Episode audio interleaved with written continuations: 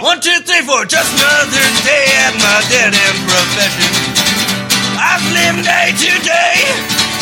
Yeah, listening to some good old country records on the radio. And yeah, what else can I say? Oh,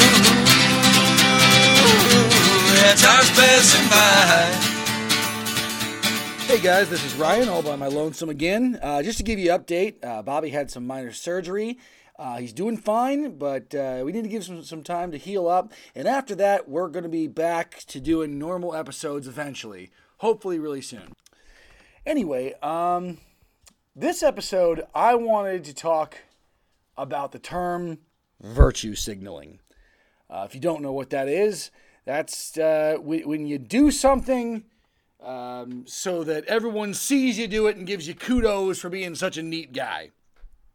And to a certain extent, I can understand why that's a dirty word. Um, I started seeing it about, I don't know, six or seven years ago. People filming themselves on their phone, handing a dollar and a bag of chips to a homeless person. And going, hey, look what I did. I gave this bum a dollar. And now I'm going to post it on the internet. And for me, just like everyone else that kind of negates the, the thing the good deed you did if you filmed it so you can get you know a bunch of kudos from your friends and followers. But at the same time i was uh, in this world where people also light homeless people on fire so they can post it on the internet i would prefer the first thing. If that's what it takes for you to give a dollar to a homeless person fucking fine i guess. I'm not going to be that impressed over it but fine i'm I, I'm not going to call anyone out over it either.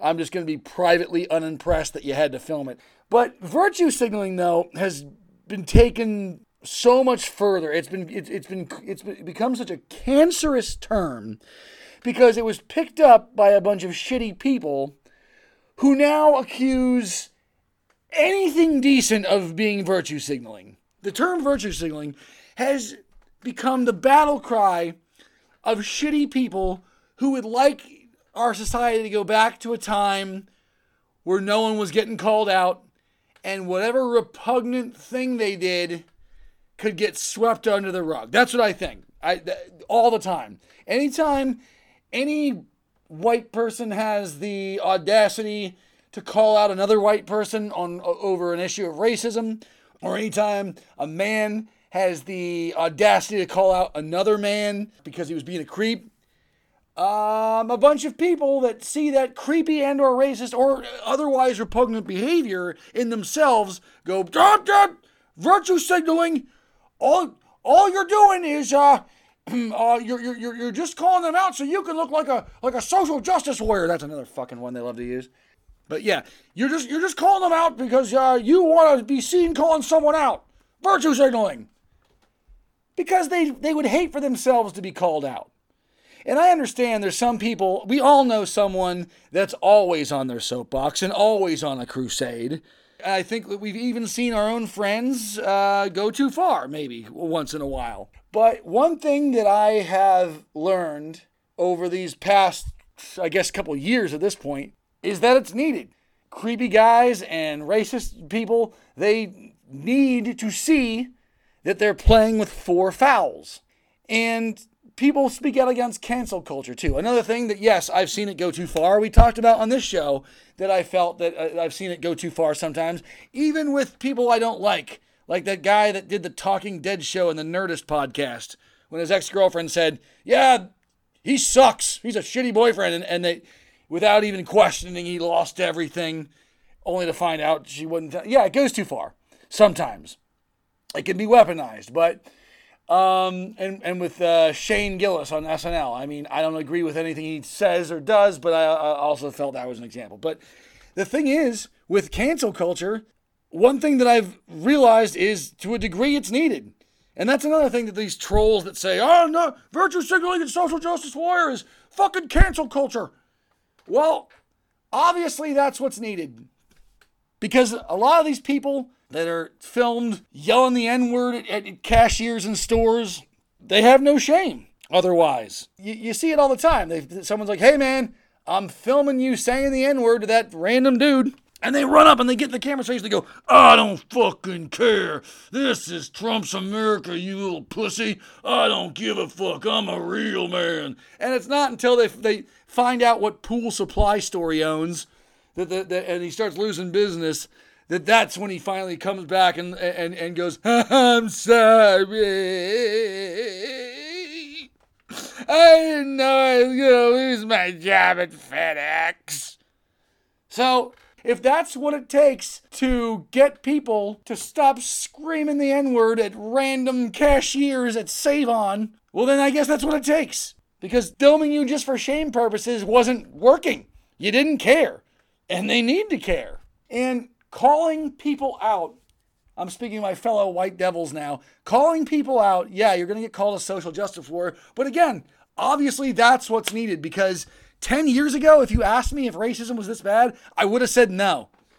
I absolutely would have said no, it's not like it was in the 60s.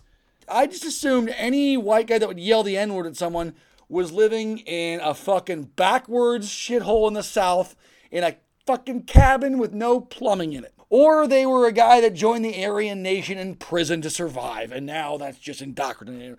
I didn't know it was your next door neighbor and the white lady in the convenience store with the expensive sunglasses and the FedEx guy. I didn't know it was the dude standing next to me, and I didn't know it because no one was calling it out. So 10 years ago, I would have said, no, like, yeah, some people could be a little bit racist. And I would have ignored all the fucking racist shit I did privately and ignored. I would have ignored every, like, racist joke I told to my friends when no black guys were around, and I'd go, that doesn't count. Now I see it. Now we all see it and people that would like for things to continue as they were would like you to st- well they wouldn't like you to stop seeing it necessarily but they'd like you to stop mentioning it because it's bumming them out. There's two types of people. There's the repugnant ones and then there's the other ones that just go guys i'm sick of all this. Stop showing the racism. It's bumming me out. They're not necessarily racist themselves. They want facebook to go back to the, the pictures of food and that cat and the lady screaming. Oh boy that was funny. They want you to stop bumming them out. And I don't think they should have that option. This is not something that I didn't know about because I didn't uh, it didn't exist 10 years ago. It's something I didn't know about as a white guy because I just wasn't seeing it. And to people that call it out and film it and post it online and tell people to share it and find whatever fucking law firm or Sears repair shop, that doesn't exist anymore, or whatever job this guy works at, find it and get his ass fired, or it's not going to stop. If the only way people will stop doing this bullshit is the threat that someone might film it and put it on the internet, fucking fine. If that's what it finally fucking takes. So, people are going to call you a social justice warrior for doing it. They're going to accuse you of having motivations, being motivated by, by Facebook likes and Instagram views. And I'm just going to encourage you to, for those people to just say, fuck them. Fuck them and their accusation, and, and it shouldn't matter to you because they're the probably deep down the exact kind of person that this is supposed to combat. My heart broke today. My wife put on uh, put up a petition it was urging our government to label the KKK a terrorist organization. I did find out from a friend of mine that works in government that can't happen because it's an American organization and there's a law that we can only label foreign entities that. First of all, news to me. But the sentiment remains the same. She basically put up a thing that said, click yes if you think the KKK is bad. Again, 10 years ago, I never thought that the, the, the sentiment that KKK sucks would split the fucking room, and oh boy, did it. And it fucking broke my heart. Fans of hers fucking uh, chiming in, no, well, if you're going to label them a terrorist organization, well, you have to say that to those stupid Black Lives Matter and Antifa and Planned Parenthood while we're at it. fucking A. People, and again, these weren't all backwoods hillbillies that, that play banjo and tell you you got a pretty mouth. These were dudes that work at stores and drive trucks and deliver shit. And these were people, again, that you would see and go, there's no way that guy would just yell the N word or defend the fucking Klan. But they were everywhere. And that's why the shit I'm talking about is needed because it's it, it, it, was, it was worse than we thought. 10 years ago, I would have said there's no way racism is as bad now as in the 60s. It's just not. And boy, would I have been embarrassed. So, anyways, keep calling people out, keep looking. Try not to do it for the sake of doing it, but because you see something wrong. Anyway, that's my rant. I hope to be back with the boys. Teaser for next episode when I'm with when I'm with Dave and Bobby again is I told a joke that went viral about carnivals, and a bunch of pissed off carnies wrote me a bunch of hate mail. I'm gonna read that to you next time. Again, people get offended by everything. Goddamn virtue signaling carnies. I'll see you next week. I didn't know I was gonna lose my job at FedEx. Yeah, time passing by. Oh,